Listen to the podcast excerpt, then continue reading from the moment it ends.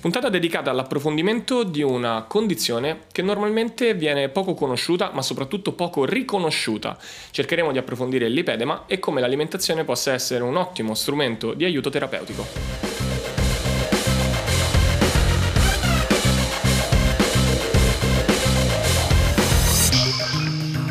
Salve a tutti e bentornati in questo nuovo episodio dall'argomento molto particolare che andremo a, ad approfondire. Intanto ciao a tutti da Manuel e come da tradizione lasciamo che l'ospite di oggi, la dottoressa Giovanna Pitotti, si presenti da sola, scegliendo lei cosa dirci visto che ha un curriculum praticamente infinito. Intanto ciao Giovanna. Ciao, ciao a tutti. Eh, allora, io sono Giovanna Pitotti, sono una biologa nutrizionista.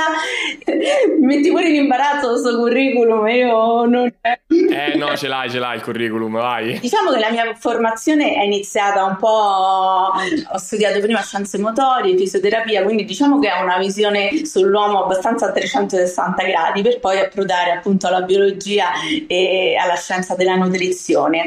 Ma diciamo che eh, fondamentalmente la svolta della mia professione è venuta qualche anno fa, nel 2017, quando ho deciso di studiare la medicina funzionale e quindi da lì mi si è aperto un mondo che ha cambiato il modo di vedere la professione e di svolgere la professione per me soprattutto. Poi attraverso la medicina funzionale, quindi l'approfondimento di vari temi come le tematiche ormonali, l'autoimmunità, sono arrivata a quello di cui parliamo oggi, quindi l'argomento della puntata che è appunto questa patologia, il lipedema. Allora, intanto ti faccio io una marchetta e ovviamente il tono lo anticipiamo per, per gli ascoltatori, il tono sarà più scherzoso del solito perché io e Giovanna oltre a lavorare insieme posso dire che siamo anche amici e quindi eh, ogni tanto mi capiterà di chiamarla Joe o cose del genere quindi scusatemi in anticipo per la mia poca eh, formalità a riguardo. Giovanna ha scritto il primo credo libro in Italia che tratta proprio specificamente il lipedema nell'ambito dell'alimentazione con tutto quello che riguarda la parte di eh, approfondimento scientifico rigorosamente verificato al 2023, quindi non è che stiamo parlando di qualcosa di vecchio, ma ha scandagliato tutto quello che è stato pubblicato oltre alla sua esperienza. Quindi per questo mi è sembrato un, eh, l'ospite più adeguato in assoluto per parlare di questa condizione, che in realtà, come dicevo nel, nell'introduzione, ancora non è così tanto conosciuta o riconosciuta, giusto? Esatto, oggi se ne parla tanto, se ne parla di più, infatti sono stata a Berlino, adesso in ottobre c'è stato il primo congresso mondiale che parlava di lipede, ma se ne parla di più perché prima veniva più che altro molto confuso con altre patologie, con l'obesità, con il linfedema, quindi c'era questa sorta di, di, confusione sulla diagnosi per cui eh, non, non, tutti poi i medici erano a conoscenza delle specifiche della patologia per poterlo riconoscere. Invece adesso diciamo se ne parla di più, anche i medici si stanno aggiornando, gli angiologi o anche altri tipi di medici, quindi se ne parla viene riconosciuto e quindi può essere diagnosticato portando a tante insomma risvolti positivi ovviamente. Se non ricordo male di nuovo ho letto in un tuo articolo in una cosa che in realtà no, era un post su Facebook in cui si citava anche il fatto che difficilmente è vero che se ne parla di più ancora troppo è difficile accorgersi di soffrire di questa condizione, almeno nelle fasi iniziali. Sì, nelle fasi iniziali la diagnosi va fatta accuratamente con anche dei mezzi diagnostici come l'ecografia, perché comunque il tessuto eh, va riconosciuto, cioè il problema dell'ipedema è che è una patologia del tessuto adiposo e questo tessuto adiposo ha un aspetto istologico diverso dal tipo di tessuto adiposo che riscontriamo nell'obesità. Quindi questo aspetto letto con dei noduli e altre caratteristiche a livello istologico poi portano il medico a fare la diagnosi corretta che nei primi stadi è difficile, è difficile anche differenziarlo da una normale cellulite e quindi insomma va fatta una diagnosi differenziale da una persona esperta. Qual è una persona esperta? Qual è il professionista di riferimento? Ma generalmente gli angiologi, i linfologi sono delle persone appunto che eh, si occupano di questa patologia, anche perché è una patologia ha a che fare molto con eh, il tessuto linfatico, quindi tutti i vasi linfatici e anche con eh, i vasi circolatori, perché una delle caratteristiche, per esempio, eh, è la presenza di edemi. Parliamo di donne perché nel 95 e più per cento eh, colpisce le donne, anche se qualche maschietto c'è, però ecco per semplicità parliamo di donne e comunque eh, le, ehm, la formazione di edemi senza particolari particolari, che ne so, eh, dice, ah lo sai, io ho sempre i lividi, eh, però non è che sbatto, non ho sbattuto di recente, eh, quella è una, per esempio, delle cose che ci può far pensare che c'è qualcosa che non va a livello di tessuto di microcircolazione e in questo caso il lipedema porta a questo. Mm, ok, ci sono altri indizi per evitare che una persona si trovi magari um, nella, nella condizione di dire mi è stato sempre diagnosticato, ho detto, eh, sei gonfia, sei gonfia, sei gonfia, sei gonfia e poi trovare molto dopo uno specialista di riferimento. Ci sono altri indizi che possono far sospettare che magari un approfondimento maggiore sia necessario? Gli indizi principali sono intanto la sproporzione tra la parte superiore e la parte inferiore del corpo. Io metto sempre l'immagine di una pera perché eh, è proprio la classica forma a pera di alcune donne, no? quindi con questo busto eh, molto esile e invece i fianchi no? proprio eh, delle donne mediterranee giunoniche.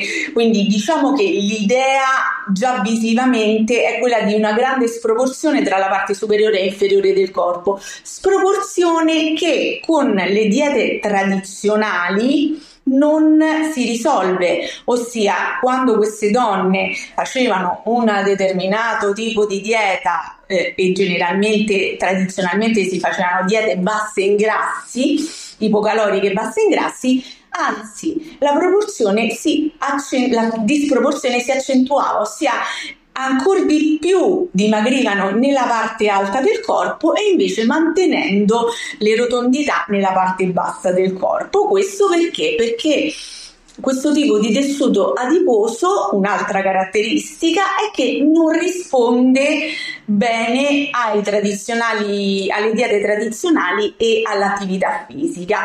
Questo perché? Perché gli adipociti hanno Mm, diventano quasi insensibili agli stimoli lipolitici che danno alcuni tipi di ormoni. No? Tu, da esperto come sei in nutrizione sportiva, sai che alcuni tipi di ormoni danno degli stimoli lipolitici e questi adipociti sembra che non rispondano a questi tipi di stimoli e quindi si ha difficoltà a perdere peso, difficoltà, donne che si ammazzano in palestra e non riescono a, a risolvere, anzi spesso eh, alcuni tipi di esercizi fanno loro peggio perché vanno a infiammare di più il tessuto. Poi altre caratteristiche da cui ce ne possiamo accorgere è per esempio eh, appunto questi noduli alla palpazione. Se noi andiamo a palpare le zone per esempio delle cosce dove ci sono queste adiposità,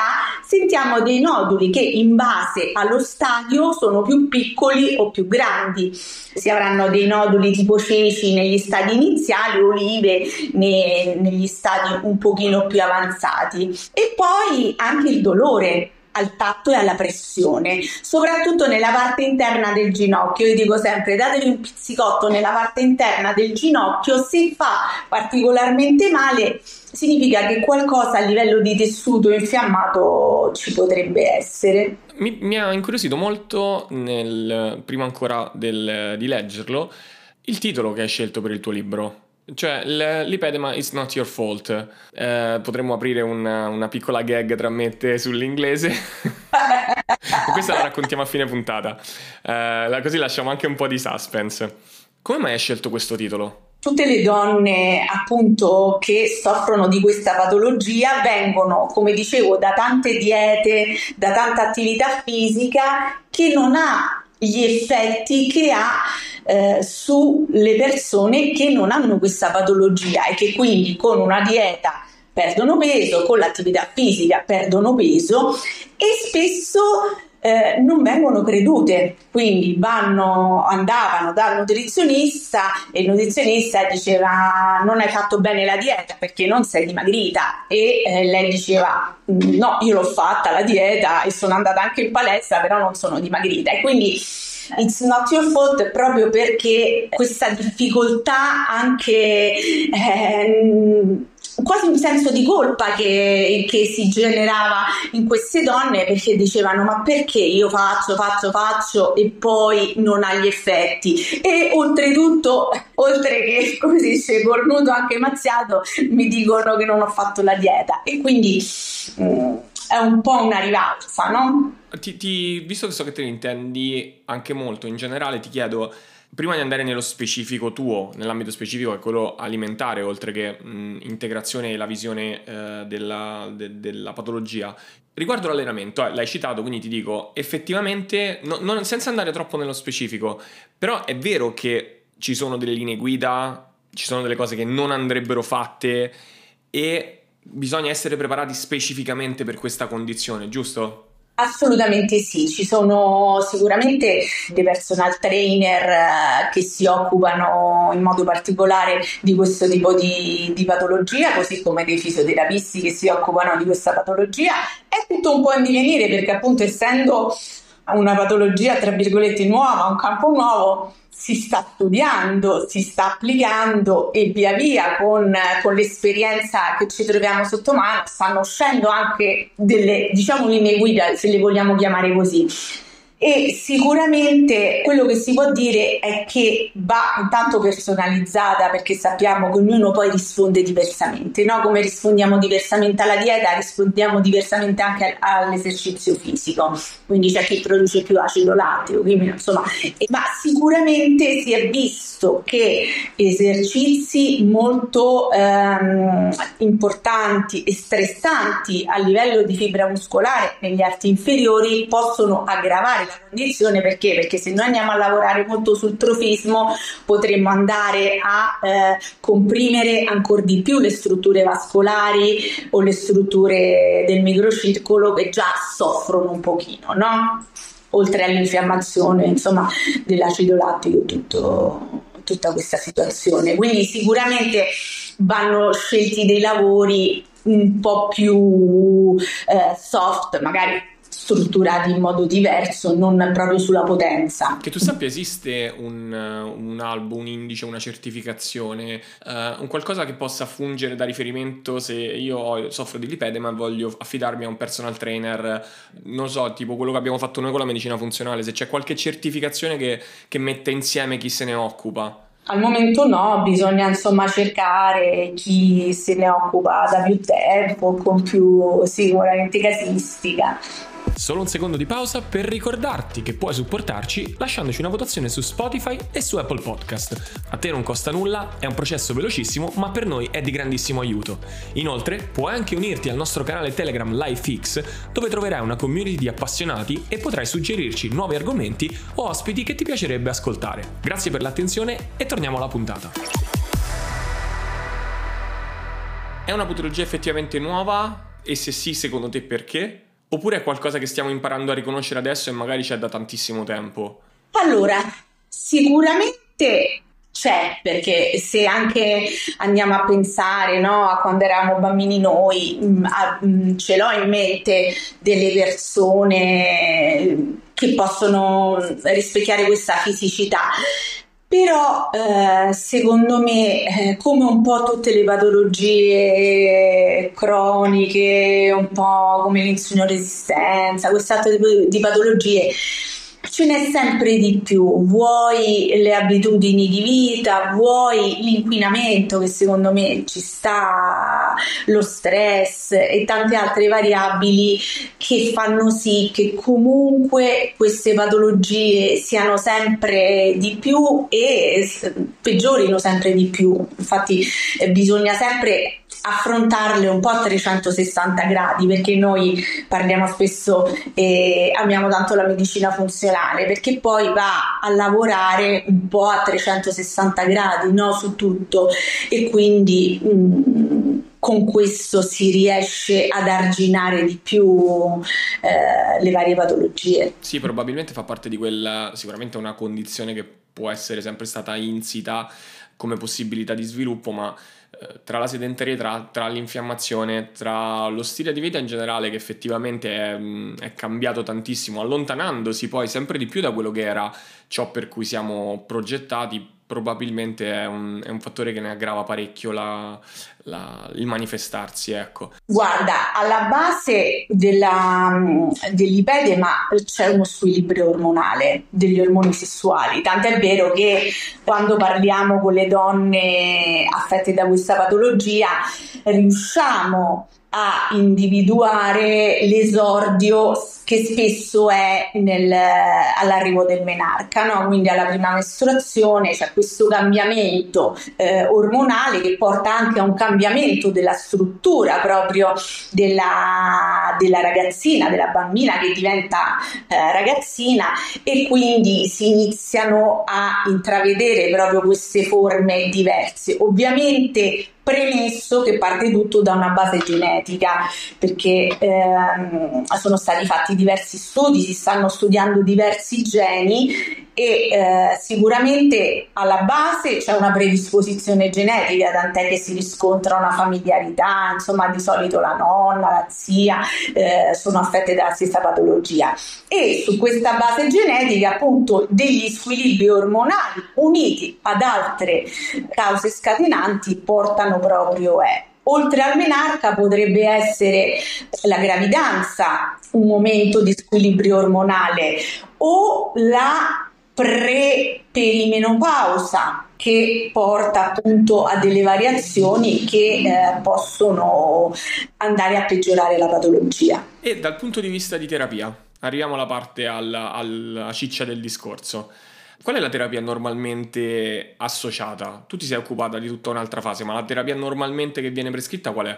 La prima cosa, insomma, andando per ordine, no? visto che si è seguiti da un team eh, multidisciplinare, si, fa, si parte dalla diagnosi del medico e la prima cosa che fa il medico generalmente, soprattutto nei casi un pochino più eh, importanti, quindi parliamo di un terzo stadio, prescrive la fisioterapia.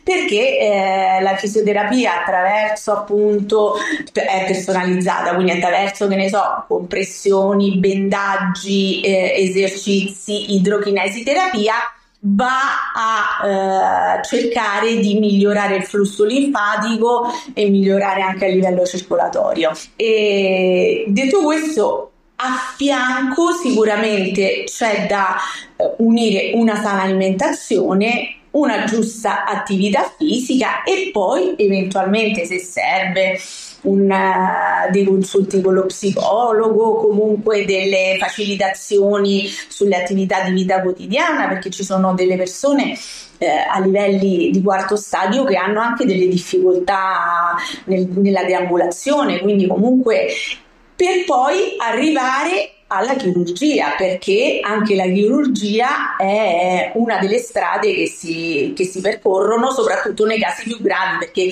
bisogna proprio andare ad attaccare l'ingombro delle masse. La progressione è sempre lineare, nel senso che da un primo a un secondo, a un terzo, a un quarto stadio ci si arriva a prescindere, oppure se si attuano i giusti interventi si possono... No, anzi sono contento che mi hai fatto questa domanda perché è, è importante questa cosa, nel senso che adesso ci troviamo no? di fronte a tante diagnosi, soprattutto al primo stadio, perché le, le donne sono molto attente, vedono appunto, eh, seguono social, vedono, eh, quindi si informano e eh, molte diagnosi arrivano al primo stadio. Una cosa che voglio dire è che non tutte dal primo arrivano al quarto, cioè una si può fermare al primo stadio, sta lì, ferma, non le succede niente e, e fa una vita normalissima senza, senza alcun problema. Quindi mh, mm, soprattutto cerchiamo di, eh, di, dare il giusto peso alla condizione in, a cui ci troviamo davanti. Quindi mh, mm, detto che non c'è questo questa progressione sicuramente è importante mangiare bene, fare attività fisica, fare eh, la, giusta, la giusta terapia laddove serve, allora si riesce tranquillamente a non peggiorare e a, anzi a migliorare. Cioè, la seconda domanda è, uh, mettendomi sempre nei panni di chi, di quelle che possono essere curiosità utili a, a una persona che si, vuole, si voglia interfacciare o voglia anche capire come interfacciarsi e con chi.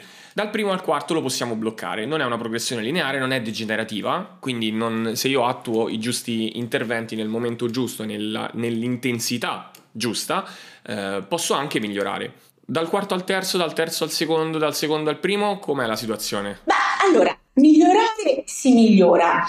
Dipende poi che cosa vogliamo migliorare. Allora, intanto c'è da dire che bisogna distinguere la componente estetica dalla componente sintomatologica, no? Perché noi adesso abbiamo parlato per lo più di estetica, ma eh, sicuramente eh, un problema importante dell'ipedema sono in molte donne i sintomi dolorosi, ossia questo dolore agli arti inferiori, il gonfiore che c'è soprattutto in estate, prima del ciclo oppure in determinate condizioni. La stanchezza, cui se stanno tanto in piedi eh, non riescono a, ad avere una, una, insomma, un'autonomia per, tante, per, per un lungo periodo. Quindi sicuramente dobbiamo vedere che cosa vogliamo migliorare. Si può migliorare sia i sintomi che l'aspetto esteriore e questo si migliora appunto con le terapie e con l'alimentazione anche perché eh, si è visto insomma eh, ci sono diversi studi tra cui uno che dovrebbe uscire a breve che ho condotto io che, eh, in cui si vede che un determinato tipo di dieta fa effetto proprio anche sui sintomi. Ora si migliora sicuramente prima si individua e meglio è quindi se ci troviamo davanti a un primo o un secondo stadio è più facile migliorare no? Ovviamente andare a eh, migliorare solo con la terapia e con l'alimentazione un terzo quarto stadio è più difficile perché?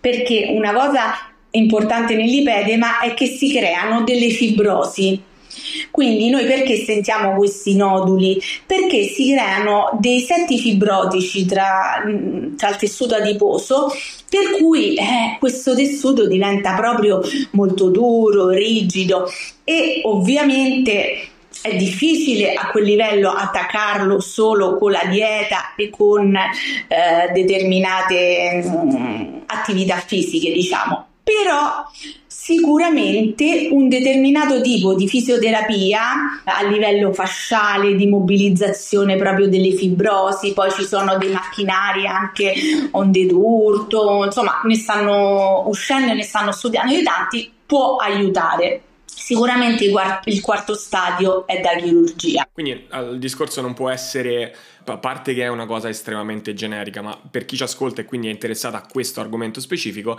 non è un discorso del me ne curo più avanti, tanto poi ritorna indietro, cioè no, eh, prima si individua meglio è. Beh, prima si interviene meglio è. e poi per quello che riguarda, ecco, il tuo studio se ci vuoi spoilerare qualcosa, o quello che riguarda il ruolo nello specifico dell'alimentazione e dell'integrazione, hai tra manco troppe virgolette, in realtà hai detto che prima ecco, si trattava con eh, dieta a basso contenuto di grassi e magari non c'era nessun tipo di risultato. Qual è il tipo di approccio che ti senti di, di dire che nella tua esperienza ha avuto più... Mm, se vuoi, se vuoi magari è bello fare sia quello che dice la letteratura, quello che è stato tuo, la tua esperienza e poi se collimano sempre e comunque insomma le due sponde partiamo da, da, come ci sono arrivata io, nel senso che poi quando ho iniziato a studiare la patologia e ho iniziato insomma, a fare i corsi americani eh, che trattavano della patologia e sono arrivata un po' alla dieta antinfiammatoria e alla dieta chetogenica, no? Quindi questa dieta antinfiammatoria che si chiama RAD, che viene fatta dalla, dalla dottoressa Herbst, perché eh, viene da eh, Rare Adipose Tissue Disease, quindi dalle patologie de, rare del tessuto adiposo. Praticamente una dieta antinfiammatoria che mira a togliere i cibi che possono creare infiammazione, eh, come insomma può essere, che ne so, eh, i latticini, eh, possono essere le solanacee, eh, quindi tutti i cibi che noi conosciamo anche magari per l'autoimmunità essere un po' infiammatori. E, eh, e, poi la dieta chetogenica. Però questo tipo di dieta chetogenica studia, studia, studia ho trovato che sicuramente la soluzione migliore è fare una chetogenica alta in grassi. Che cosa significa alta in grassi? Significa che comunque ehm, dobbiamo andare intanto non andare troppo bassi con le calorie, perché abbiamo visto che il lipedema è una patologia che non risponde alle diete ipocaloriche, anzi il corpo va in sofferenza, va in stress e si blocca. E, e, quindi noi con una chetogenica alta in grassi riusciamo a stare anche intorno alle 1200 eh, volendo. E ehm, Oltretutto si è visto da diversi studi che i grassi sono trofici per il tessuto linfatico, quindi alcuni tipi di grassi soprattutto che sono quelli a catena media, quindi parliamo di cocco, olio di cocco, ehm, riescono a, ehm, vogliamo dire, riparare il tessuto ehm, linfatico, quindi riescono, visto che abbiamo eh, capito che c'è una problematica eh, di tessuto linfatico chiamata leaky vessel, ossia come la leaky gut, no? So che voi fate tanti podcast, quindi sicuramente avrete parlato di leaky gut, questa alterata permeabilità intestinale. Avviene la stessa cosa nel tessuto linfatico quindi c'è questo leaky vessel, eh, vessel appunto eh, i vasi linfatici che perdono acqua e quindi poi si creano tutte le condizioni per l'edema e lipedema. E, e quindi si è visto che i grassi riescono a essere benefici per questa cosa. Quindi dalla mia esperienza eh, ho iniziato ad applicare e sulle mie pazienti e applica oggi, applica domani, insomma ho aggiustato il tiro e ho visto che appunto questi due tipi di diete, la chetogenica alta in grassi e una dieta antinfiammatoria che utilizzo di tipo ciclico, ciclizzato, ossia ciclizzando i carboidrati, non dandone sempre la stessa quantità, so che tu ami particolarmente questo tipo di approccio, e ho visto che funziona e ci ho fatto anche uno studio appunto. Abbiamo preso eh, 50 donne divise 25 e 25 e abbiamo appunto 25 hanno seguito questa dieta chetogenica alta in grassi e 25 questa dieta antinfiammatoria. E abbiamo visto cosa? Che eh, al, dal punto di vista estetico più o meno le due diete hanno funzionato leggermente meglio la chetogenica, ma non così tanto, nel senso che poi alla fine anche l'altra ha avuto eh, tanti effetti sia nella perdita di peso che di circonferenze, ma la cosa in cui si è vista che c'è stata una grande differenza sono stati i sintomi, ossia si è visto che con la chetogenica eh, la riduzione del dolore è stata molto molto molto maggiore rispetto alla dieta antinfiammatoria. Quindi sicuramente se noi dobbiamo andare a proporre un tipo di alimentazione, sicuramente se la persona che abbiamo davanti ha una componente sintomatologica molto importante del dolore, sicuramente se è in grado di affrontare una chetogenica sarà la nostra scelta principale. Ok. Ok, perfetto, perché poi bisogna vedere anche mh, altri, a, al di là di questo, no? Bisogna vedere anche il resto di come eh, valori ematochimici, insomma, la, la, persona, se poi... Esatto, esatto, la sostenibilità, perché ci sono persone che dicono no, io non ce la posso fare a fare una chetogenica e quindi uno alla fine mette sempre sul piatto della bilancia e personalizza. Ecco, su questa cosa che è molto politica come risposta, è chiaro che il discorso del eh, personalizzi, lo, lo diciamo tutti, è sempre così, vale per tutto. Questa è una di quelle condizioni in cui ti capita di dire o così o pomì, cioè nel senso se vuoi risultati devi fare questo tipo di approccio, se non ci sta che non lo puoi fare per una questione di condizioni di vita, per una questione di gusti, per una questione X, non ti aspettare risultati o aspettatene molti molti meno? non sul seguire la chetogenica, nel senso che eh, sicuramente eh, il seguire la chetogenica è, un, è, una scelta importante perché eh, io poi in questo sono abbastanza rigida, nel senso che la chetogenica o la fai o non la fai. Eh, non si può fare a metà.